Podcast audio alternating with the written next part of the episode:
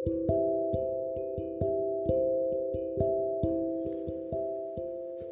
कैसे हो दोस्तों?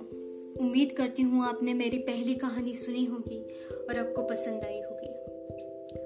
दोस्तों, आज मैं लेकर आ रही हूँ मेरी अगली कहानी। मेरी अगली कहानी का नाम है गाँव की सादगी।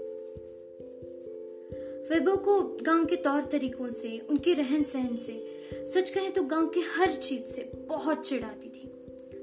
बचपन से ही शहर के चकाचौन में जीने का उसका सपना था। वैभव गाँव से अपनी आँखों में बड़े बड़े सपने लेकर मुंबई आया था। उन सपनों को पूरा करने के लिए उसने अपनी जी जान से मेहनत की थी। कॉलेज का हर लेक्चर, हर प्रोजेक्ट उसने मन लगा कर किया था। इस सफ़र में उसकी सबसे अच्छी दोस्त राधिका ने उसका पूरा साथ दिया था। कॉलेज के सामने चाय की टपरी से शुरू हुआ यह सफ़र अब फाइव स्टार के डिनर में बदल चुका था। दोस्ती से शुरू हुई ये कहानी अब शादी में बदल चुकी थी। दोनों को अच्छा जॉब था, उनका अपना आलीशान घर था। हर वीकेंड पे पार्टियाँ होती थी, बहुत सारे दोस्त थे। बाहर से तो उनकी दुनिया बिल्कुल परफेक्ट थी। लेकिन अब इस परफेक्शन में कुछ खाली खाली लगने लगा था।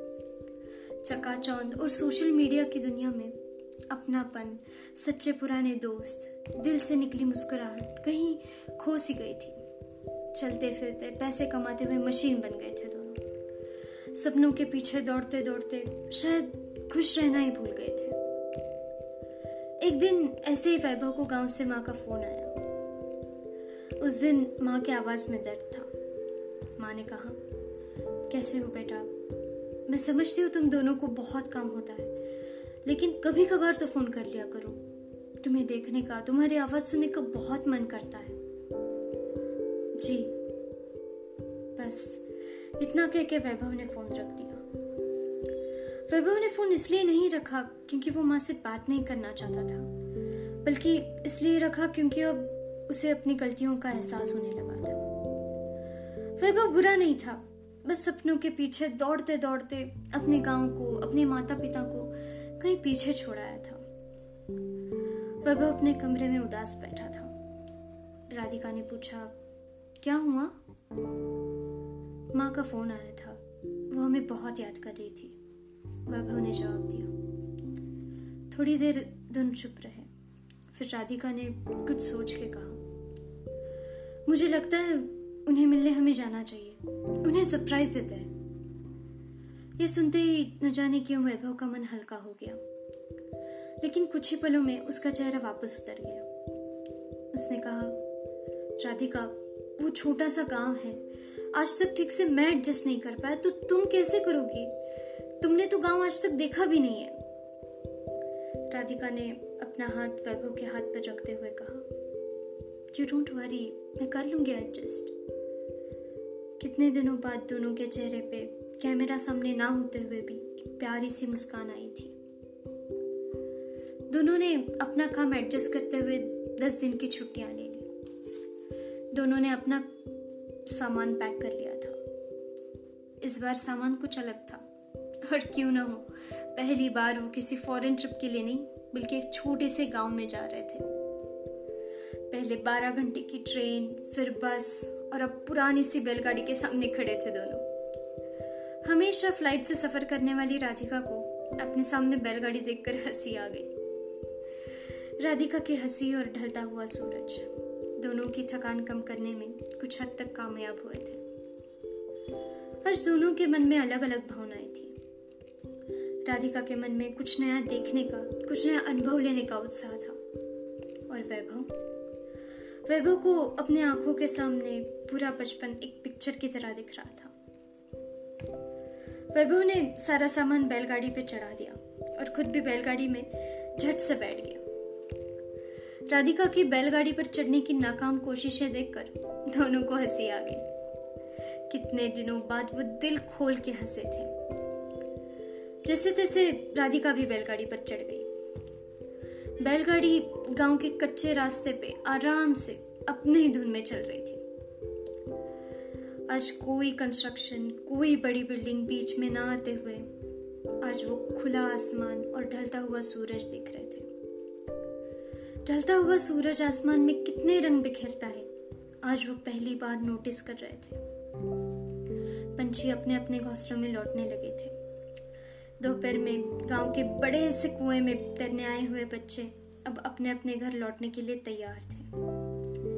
उनकी मासूम सी मुस्कुराहट वैभव और राधिका के मन में नई उम्मीद जगा रही थी।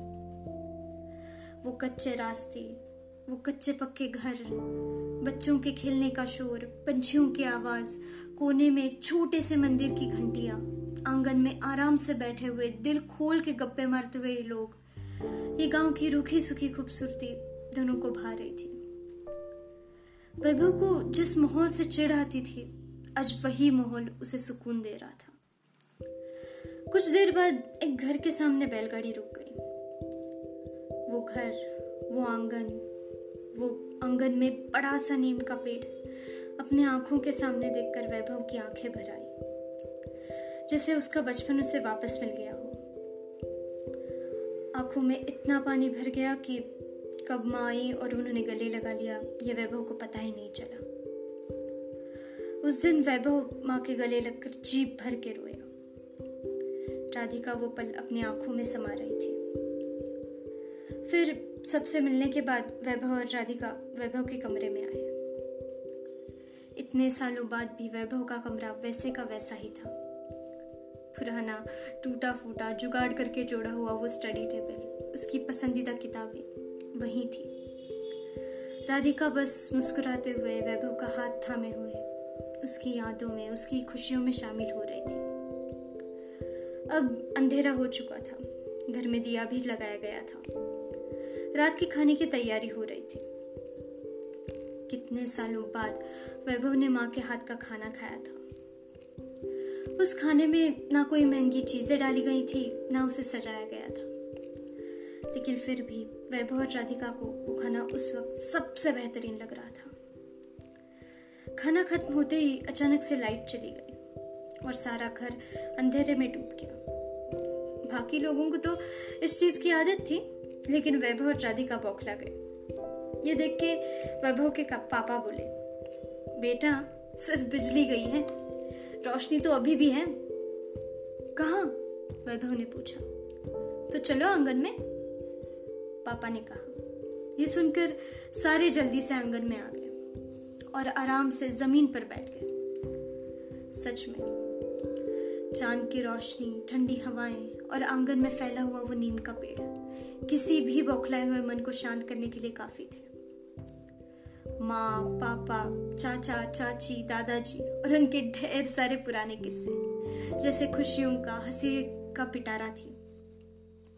उस वक्त मोबाइल और शो ऑफ़ करने वाले दोस्तों की वहाँ कोई जगह नहीं थी। रात में सोने के लिए आँगन में ही गद्दे बिछाए गए। तारों से भरे आसमान में खुली हवा में सोने का मज़ा राधिकाश पहली बार ले रही थी। मंदिर में रात भर चलने वाली कीर्तन की आवाज़ हल्की हल्की कानों पर पड़ रही थी।